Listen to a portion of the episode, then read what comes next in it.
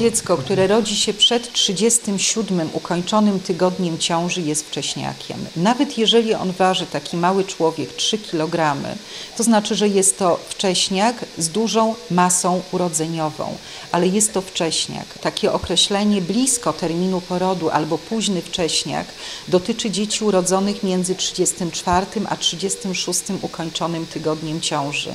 Te dzieci wielokrotnie są duże, znacznie powyżej 2,5 tysiąca gramów czyli one ważą tak jak donoszony noworodek, ale ich funkcje życiowe nie zawsze są w pełni rozwinięte.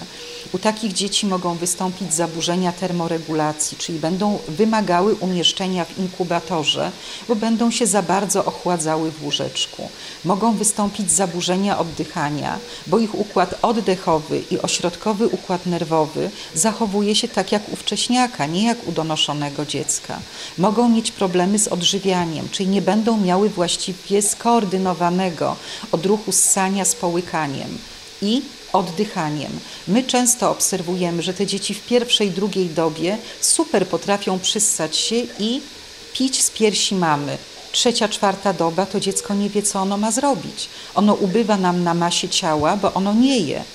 I właśnie dlatego wymaga naszej obserwacji, a czasem wykonania badań. Nie je dlatego, że jest wcześniakiem, czy nie je dlatego, że rozwijają się cechy zakażenia wywołanego obecnością bakterii, która nie spowodowała u matki żadnych objawów, bo przecież ma prawidłowo, dobrze rozwinięty układ odpornościowy, a ten dziedziuś, który urodził się blisko terminu porodu, bo przecież on waży tak dużo jak donoszony, ma jeszcze nie do końca rozwinięty układ odpornościowy i ta bakteria może go zabić. Natomiast ja nie miałam sytuacji, w której nie udałoby się nam przekonać rodziców, jeżeli to jest donoszony noworodek i duży i nie wyrażają zgody na szczepienia, my to wpisujemy do dokumentacji medycznej.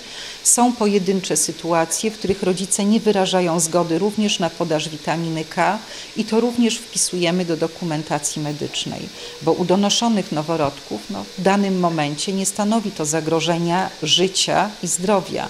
Zdrowia może w przyszłości, ale rodzice podpisują nam w dokumentacji, że są w pełni świadomi, że narażają swoje dziecko na zagrożenie życia w przyszłości. A gdyby to był wcześniak? To zostałby z nami dłużej.